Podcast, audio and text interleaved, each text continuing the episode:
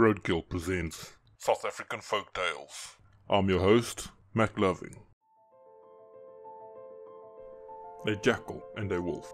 Jackal and wolf went and hid themselves to a man to be his servants. In the middle of the night, Jackal rose and smeared wolf's tail with some fat, and then ate the rest of it in the house. In the morning, the man missed the fat, and he immediately accused Jackal of having eaten it. Look at Wolf's tail, said the rogue, and you will see who is the thief.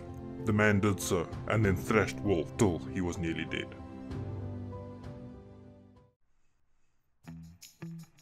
This was a South African folk tale brought to you by Roadkill, and I'm your host, Mac Lovin.